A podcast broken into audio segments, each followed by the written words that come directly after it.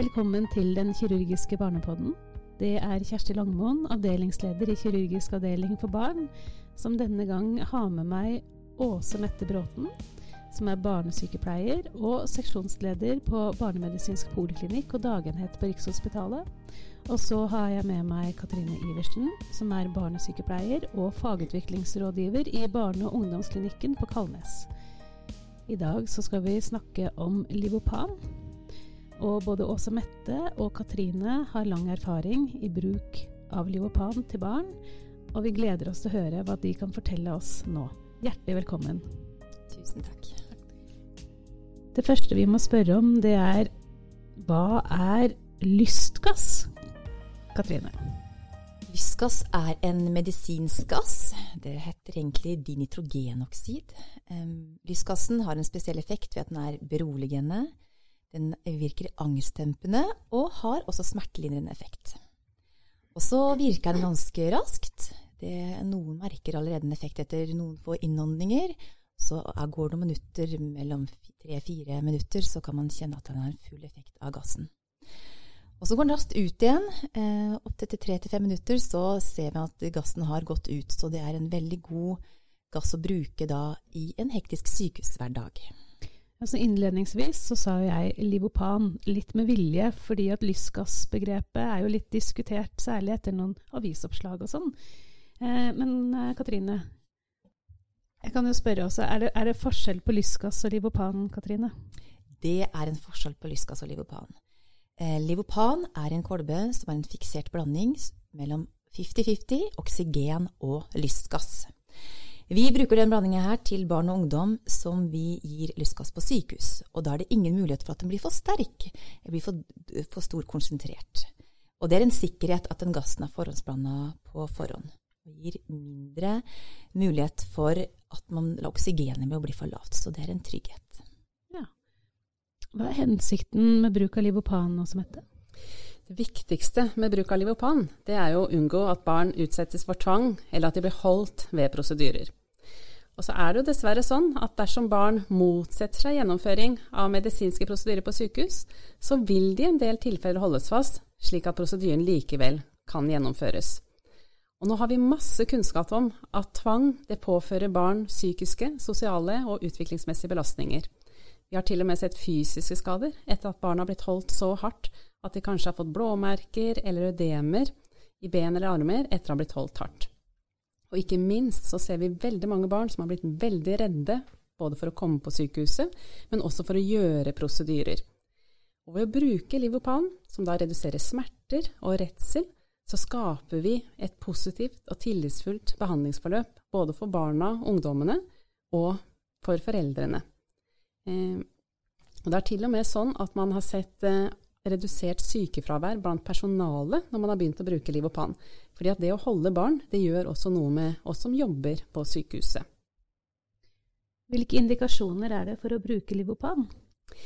Livopan det er velegna ved milde til moderate smertefulle prosedyrer. Eh, det bør ikke vare mer enn ca. 30 minutter. Det vil si at prosedyrer som blodprøver, innleggelse av veneflon, Botox-behandling, artrosenteser, spinalpunksjon, fjerning av sting og lignende, det er veldig velegna prosedyrer. Så er det kanskje noen som lurer på om ja, skal ikke barn ta blodprøver nå uten at de får Livopan? Og det skal man så klart. Veldig, veldig mange barn klarer fint å ta blodprøver uten å få hjelp av Livopan. Men for de barna hvor det blir en altfor stor oppgave, eh, de klarer ikke å mestre det, da er Livopan et viktig og riktig valg for å unngå tvang. Katrine, hvordan brukes Livopan?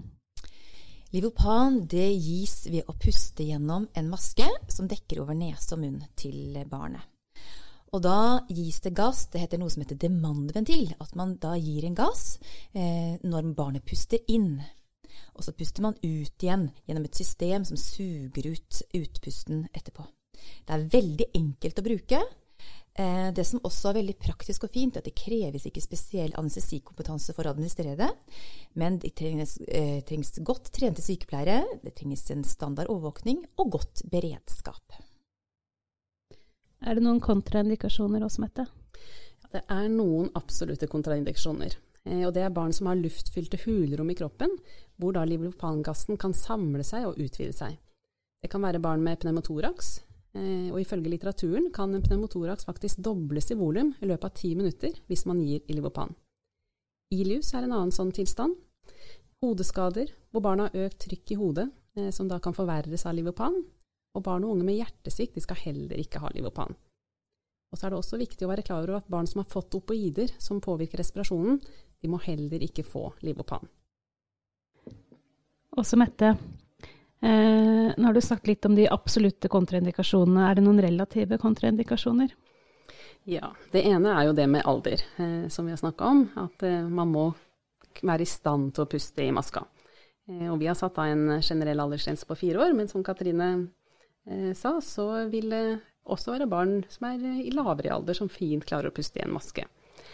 Så er det noen barn som har eh, en B12-mangel, eh, og da må man vite at Livopan øker mangelsymptomene. Og det betyr ikke at barna ikke kan få Livopan, men at man må sjekke B12-status noe hyppigere, og eventuelt gi tilskudd i perioder hvor barnet får hyppig Livopan. Så er det noen forsiktighetsregler knytta til barn som får høydose metrexat. Eh, det kan forsterke bivirkningene av medisinen, så det ønsker vi ikke å gjøre. Barn som får lavdose metrexat, de kan derimot få Livopan som vanlig. Og så er det mange som lurer på om eh, Livopan er skadelig for eh, oss som er i rommet. Og da er det ikke funnet at bruken av Livopan øker helserisikoen verken hos pasienter eller hos helsepersonell som administrerer Livopan. Men vi har lagt oss på en veldig forsiktig linje, og selv om vi gir Livopan i et helt lukka system, hvor barnet aktivt må trekke pusten for å få Livopan, ingenting som strømmer ut i rommet, så anbefaler vi likevel at gravide, foresatte eller ansatte ikke deltar i Livopan-behandlingen. Er det andre forsiktighetsregler dere har? Nei, vi eh, tenker at dette er veldig, veldig trygt. Det er eh, veldig få bivirkninger ved bruk av Livopan i seg selv. Eh, forskning viser jo at alvorlige eller potensielt alvorlige hendelser det er veldig sjelden. Oppstår i under 0,5% av tilfellene og på barnepoliklinikken på Rikshospitalet har vi nå gitt Livopan til 560 barn, og vi har ikke opplevd noen alvorlige hendelser.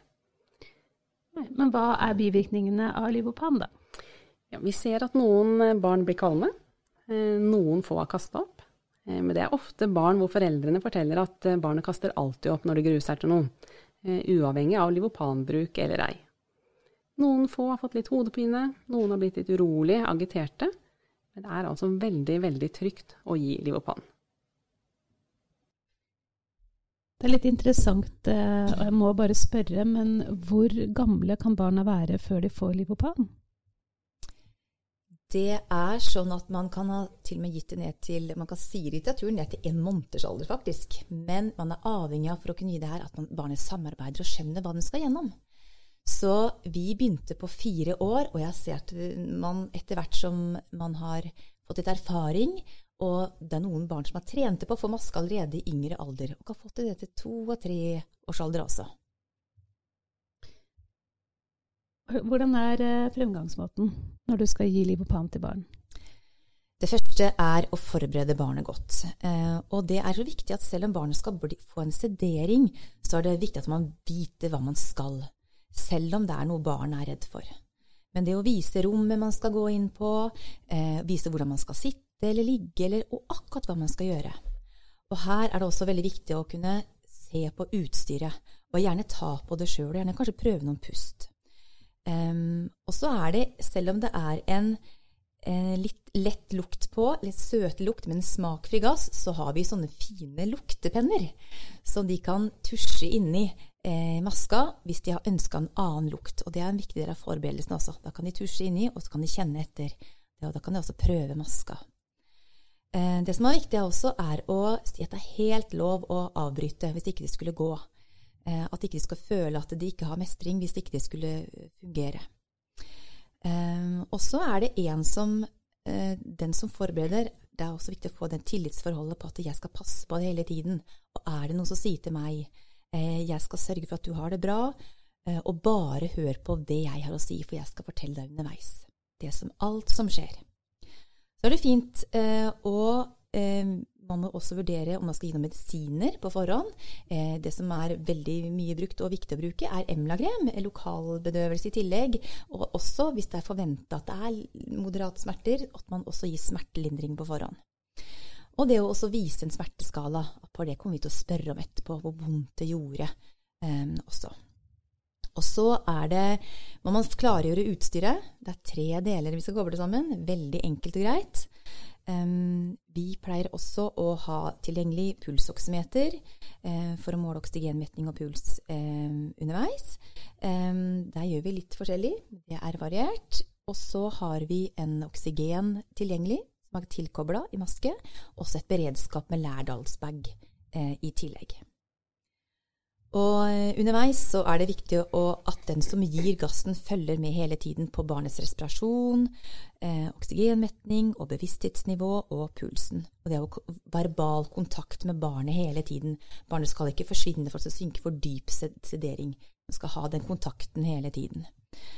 Og så må man se da når effekten inntrer. Det kan variere litt fra barn til barn. At ikke man bare skal tenke så og så lang tid, så begynner man, men det ser man når barnet er klart. Og så er det så viktig at uh, man tilrettelegger før man begynner, at det ikke skal være noe stress. Det skal være ro i rommet. Alt skal være klart på forhånd. Et skilt foran på døra, at ingen bare buser inn, men mest mulig forberedte barn, foreldre og alle som skal utføre den prosedyren man skal gjøre. At det da er en uh, ro rundt alt. Hvordan gjennomfører dere bruken av Livopan også, Mette? Det er jo veldig mye av det samme som Katrine sier. Eh, vi har ikke så mange planlagte prosedyrer faktisk som vi gjør i Livopan. Veldig mye behov som oppstår der og da. Eh, sånn at vi ser barn som kommer, skal gjennom prosedyrer, eh, raskt ikke mestrer det de skal gjøre, selv om vi har brukt lang tid på å forberede de. De har fått på Emla, de har fått Paracet, vi har funnet en god stilling de skal sitte i. Vi har prøvd ulike avledningsteknikker. Men allikevel så blir den oppgaven for stor, og så ser vi at her må vi bruke Livopan. Eh, og vi samarbeider da alltid med barnet. Og vi prøver jo ulike avledningsteknikker. Eh, for Livopan i kombinasjon med avledning, det er ofte en suksessfaktor. Og da prøver vi alltid å finne det som er riktig for akkurat det barnet vi har foran oss. For noen kan det være å se Peppa Gris på telefon, det kan være å ha klovnene til stede, synge barnets favorittsang, eller det kan være å sitte helt i ro og bare konsentrere seg om å puste. Og noen barn liker at vi drar på en tankereise sammen. Og vi har vært på Mars, på Nordpolen, vi har vært på Maldivene. Og i forrige uke så ga vi Botox ved hjelp av Livopan til en flott 14-åring, mens vi da hørte soundtracket til Mamma Mia og drømte oss bort til blått hav og kritthvite strender. Og selve administreringen av Livopan det er jo egentlig ganske enkelt. Barnet puster gjennom ansiktsmasken, eh, som da har denne spesielle ventilen, sånn at vi som andre som er i rommet, heller ikke får medisin. fordi vi ønsker jo ikke å bli påvirka. Og barnet får raskt effekt, og det er våkent hele tiden, ser og hører hva vi gjør, og har full kontroll. Og vi er rolige, vi unngår høye lyder, forstyrrende stemmer, utstyret er klart, og så er vi aktivt til stede og oppmerksomme på barnet og barnets behov. Eh, og som jeg sa tidligere også, vi bruker det på mange prosedyrer. Eh, mye venefloner, spinalpunksjoner. Eh, spinalpunksjoner av barn ned i fire år som har fungert veldig, veldig bra. Som veldig ofte ellers ville ha trengt en narkose. Det høres jo rent forlokkende ut. Katrine, hvordan avslutter dere bruken av Livopan til disse barn og ungdommene? Det som er viktig, er at man får tid til å komme seg igjen. Selv om det tar veldig få minutter, så er det viktig at den tiden blir, er fortsatt i ro. Eh, man kobler fra gasstilførsel. Eh, noen ganger gir vi oksygen med en gang etterpå. Spørs hvor dypt sederte de er. Kanskje ligger de bare og hviler. Når de eh, kommer seg igjen da, så er det noen som har noen spørsmål på hva man har vært igjennom. Og om man gjorde noe rart eller sa noe rart. For noen kan oppleve å være på nettopp en, et annet sted, en annen reise. Og det at man samtaler om hvordan man, vi opplevde barnet, Eh, og at man går igjennom hva som skjedde også i ettertid. Det gir en veldig fin helhetsopplevelse etterpå. At man ikke skal føle at noe har blitt gjort utenfor dems kontroll. At man samkjører hendelsesforløpet, har ofte vært veldig, veldig bra. Og så har vi også faste eh, evalueringer vi sykepleiere også fyller ut. Har dere lyst til å si noe om hvordan dere dokumenterer bruken av Livopan?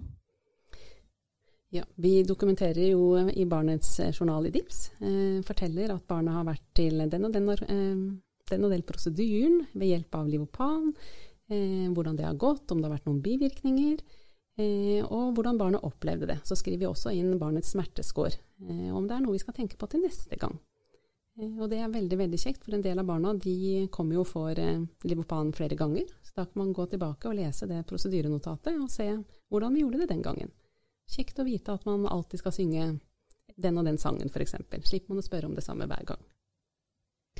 Det er jo ikke noe tvil om at Livopan er et veldig flott tilbud som vi egentlig burde begynt med for lenge siden, selvfølgelig, men som nå endelig innføres litt bredere i Oslo universitetssykehus enn det det har vært gjort før. Eh, og Katrine, dere har jo på en måte vært eh, pionerer og foregangsfolk i bruk av Riopan, og har jo holdt på siden 2013.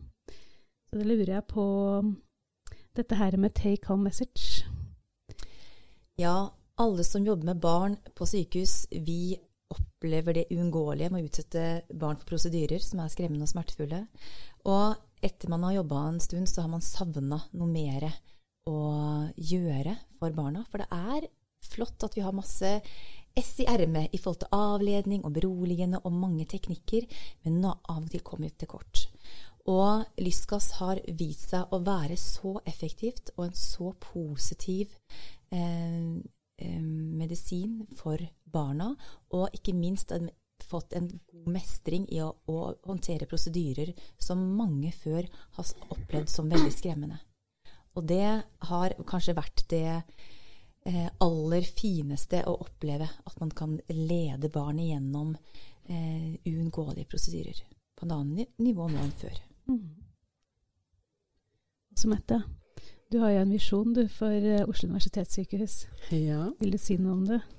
Det er altså sånn at Barne- og ungdomsklinikken de har bestemt seg for at uh, vi skal unngå tvang. Uh, barn skal ikke holdes ved elektive prosedyrer ved vår klinikk. Og innen 2021 så har vi bestemt oss for at det skal være slutt på holdning. Da skal vi være et holdefritt sykehus. Og det er faktisk helsepersonells ansvar. Vi må hjelpe barna å finne mestringsstrategier sånn at tvang unngås. Om det er ved avledning, om det er ved såpebobler, bamser, hva som helst, eller om det er ved Livopan, men det er helsepersonells ansvar. Barn skal ikke bli holdt på sykehus. Og det tror jeg faktisk vi lar stå. Og så sier jeg tusen takk til Katrine og Mette for viktige bidrag i denne podden. Vi skal ha en episode til eh, som jeg håper dere vil høre på. Og da skal vi snakke om hvordan man kan implementere lystgassbehandling eller Livopan, som vi bruker som begrep, eh, på, i egen avdeling. Så inntil da, på gjenhør, tusen takk.